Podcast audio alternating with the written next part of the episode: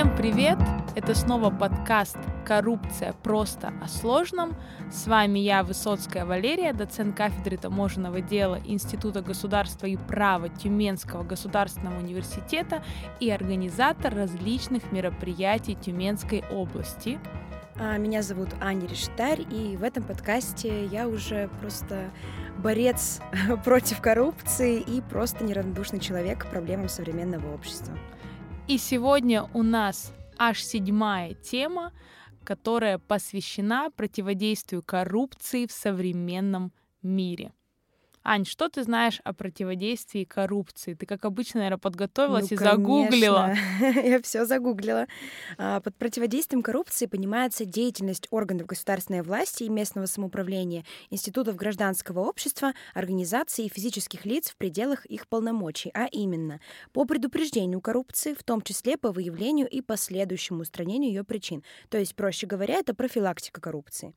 Далее, это выявление, предупреждение, пресечение, раскрытие раскрытие и расследование коррупционных правонарушений, то есть борьба с коррупцией, и минимизация или ликвидация последствий коррупционных правонарушений.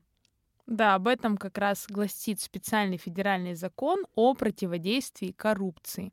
Совершенно верно. Сегодня мы поговорим в общем о противодействии коррупции, где она должна осуществляться и должна ли вообще может быть, это лишнее, потому что иногда мы говорили о том, что суровые меры, они никак не помогают, да, вот сегодня мы об этом поговорим, но очень интересно то, что страны, которые успешно борются с коррупцией, могут увеличивать свой годовой доход аж в пять раз. В таких странах бизнес способен развиваться интенсивнее на 3%, и, внимание, уровень детской смертности может снизиться на 75%.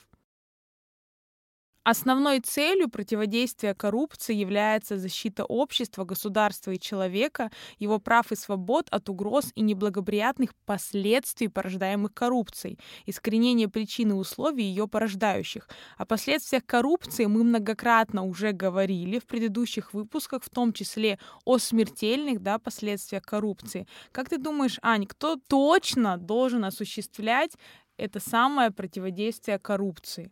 Но мне кажется, это должно быть на всех уровнях. Но должно идти как сверху, так и снизу, потому что именно комплексный подход, он а, обеспечит э, успех в этом деле. Да, действительно, следует отметить, что в федеральном законе э, говорится о том, что противодействие коррупции это очень многогранное понятие, и оно включает в себя как предупреждение коррупции, о чем мы отдельно поговорим, и в том числе и ответственность, потому что в законе прописано, что будет, если ты закон нарушишь.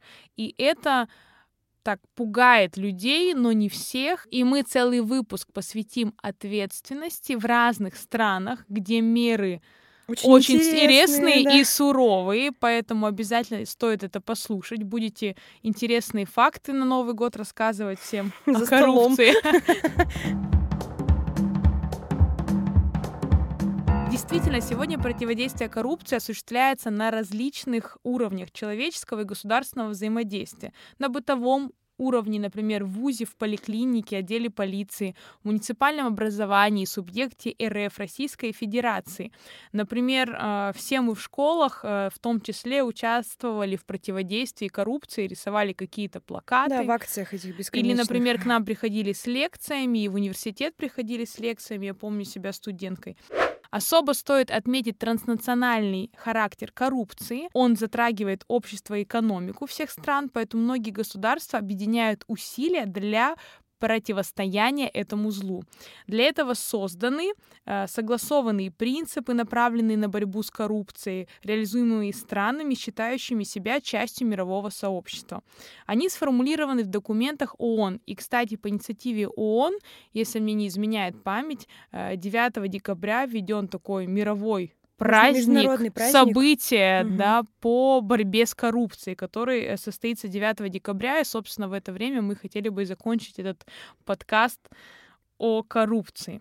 Поэтому очень много международных организаций, специальные подразделения э, борются да, с причинами коррупции в том числе, потому что все мы знаем, э, что лучше, конечно, зерно найти, чем бороться уже с теми последствиями, а, которые получаются после коррупционных отношений. А, я решила почитать про интересный суровый опыт противодействия коррупции в азиатских странах, коль мы так много о них говорим. И помимо наказаний, которые достаточно суровы, власти КНР запретили чиновникам принимать в дар биржевые акции, покупать недвижимость и автомобили по подозрительно низким ценам, договариваться об устройстве на престижную работу после ухода из государственных структур.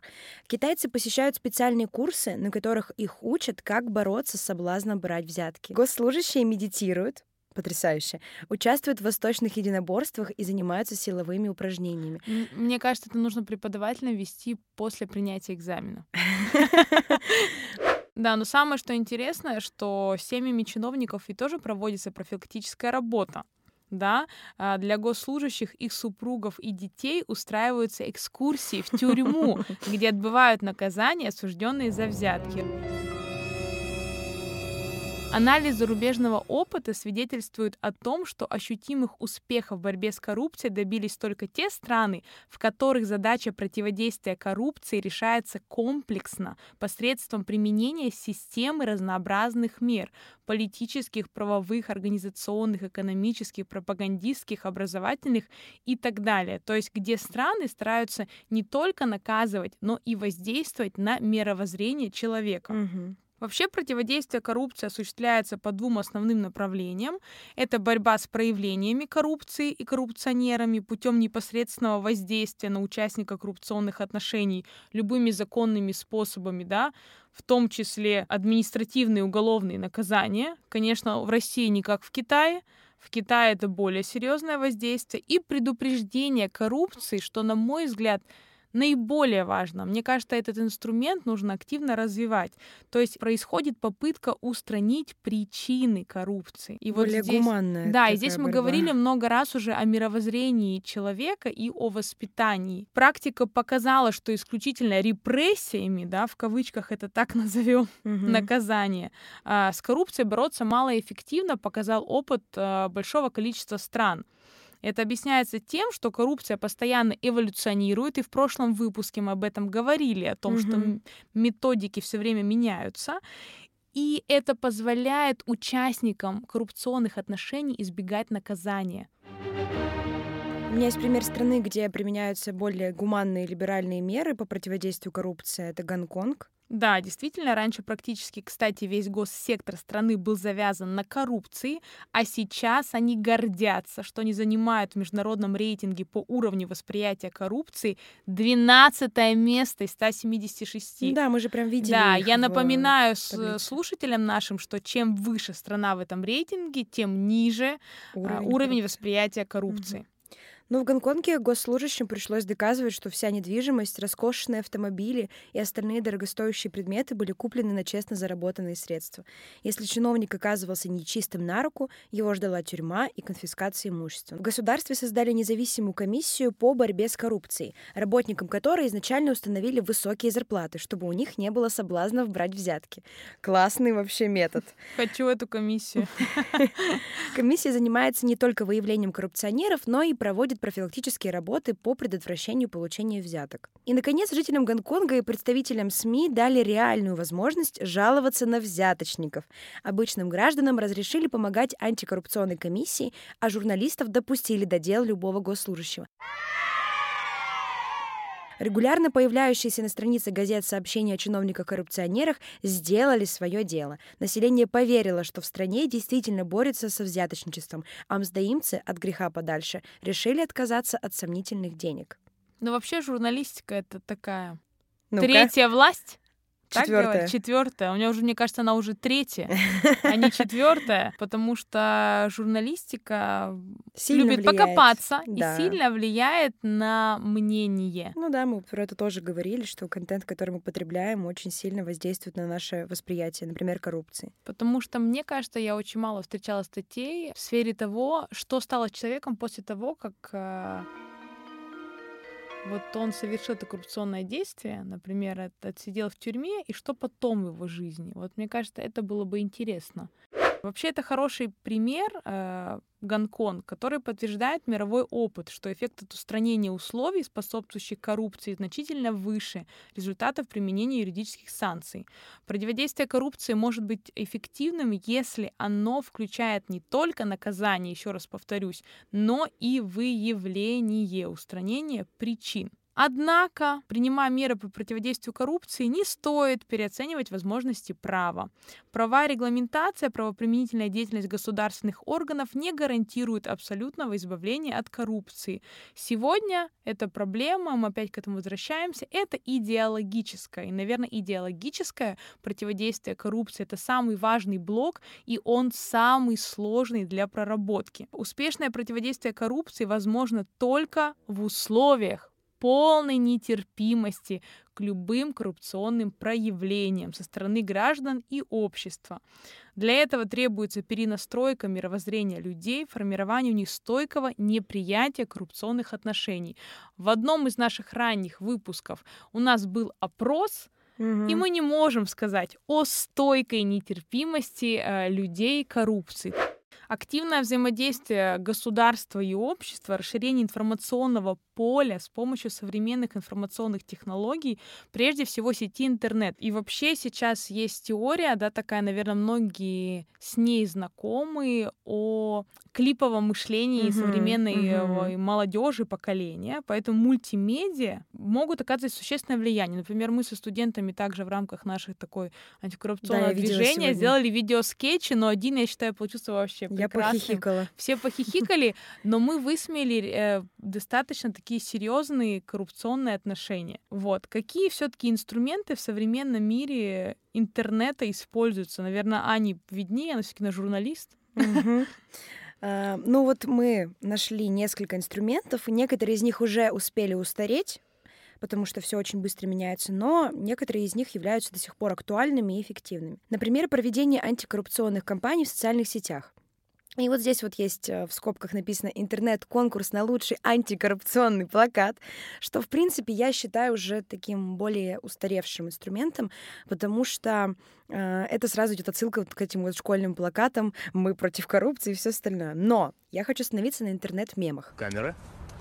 А, а я думал, слова. Мне кажется, что интернет-мем — это потрясающий сейчас инструмент, который всегда долетает до э, пользователей интернета. И наш Институт государства и права в рамках э, всех наших мероприятий как современный институт и сделал конкурс мемов среди вузов России. Вот мемы — это, во-первых, актуально, во-вторых, это ярко, броско, и как раз про то, что мы говорим про клиповое мышление, оно всегда дойдет до пользователя, особенно если оно сделано качественно. А далее, создание в социальных сетях групп по борьбе с коррупцией. Я считаю это устаревшим инструментом, потому что в группах уже мало кто сидит и вообще пользуется такой возможностью. Далее, разработки качественного графического оформления и популяризации интернет-мемов, как раз, а, призванных формировать в обществе нетерпимое отношение к коррупции. Вот про качественный графический контент я скажу, что это однозначно да, потому что сейчас поколение наше любит глазами.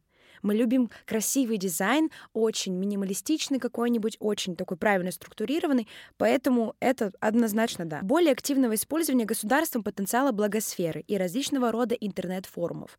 Ну вот про форумы я тоже могу сказать, что это уже более такой отвалившийся инструмент. Вот благосфера — это классный инструмент, опять же, потому что это супер актуально, супер развито, и почему бы и нет. Только тут главный вопрос, как это будет реализовываться. Нарочито и в лоб или из-под но очень продуманная и интересная. Но вот иногда, когда я смотрю рекламу наших блогеров, мне страшно. Ну да, я согласна. Если бы я была человеком, который заплатил денег за свою рекламу, я бы не хотела, чтобы это рекламировали так. Простите меня, конечно, mm-hmm, но mm-hmm. А, если вы блогер, и тут вы резко, не знаю, ставите ли есть какие-то хлопья нарочито прямо на экран, это странно. Использование потенциала сервису YouTube и иных сходных сервисов. Так, ну видеохостинг YouTube это вообще супер популярная сейчас платформа, и он как будто снова возвращается, вне зависимости от того, что там у нас некоторые запрещенные социальные сети перестали функционировать в России, поэтому YouTube он такой классный является площадкой, потому что э, там мало качественного образовательного контента на самом деле. То есть в основном это развлекательный контент, и очень немногие платформы стали выпускать какой-то качественный образовательный контент на YouTube, и почему бы не занять эту, эту нишу именно в борьбе с коррупцией? Почему и мне кажется, что здесь еще не затронут такой инструмент, как, конечно же, подкасты. Вообще, я считаю, что это очень удобно. Например, для меня когда еду в машине, послушать что-то интересное, чтобы не, не отвлекаться на видео. А я считаю, что вообще будущее за популяризацией науки более простым языком. Это интересно. С одной стороны, да, все скажут а-та-та, но с другой стороны... Времена другие. И результат, если есть результат. Угу. Вот в чем суть. Что хочется сказать, что в современном мире развивается действительно все, как мы и сказали, как методы противодействия коррупции, так и формы коррупционных отношений. И противодействие коррупции это важный блок, над которым страны постоянно работают. И в следующих выпусках мы более подробно поговорим об отдельных аспектах противодействия коррупции. Это ее профилактика, интересная профилактика в разных странах и ответственность это будет мой любимый выпуск за коррупционные действия. Спасибо, что слушали наш подкаст. Увидимся в следующем выпуске.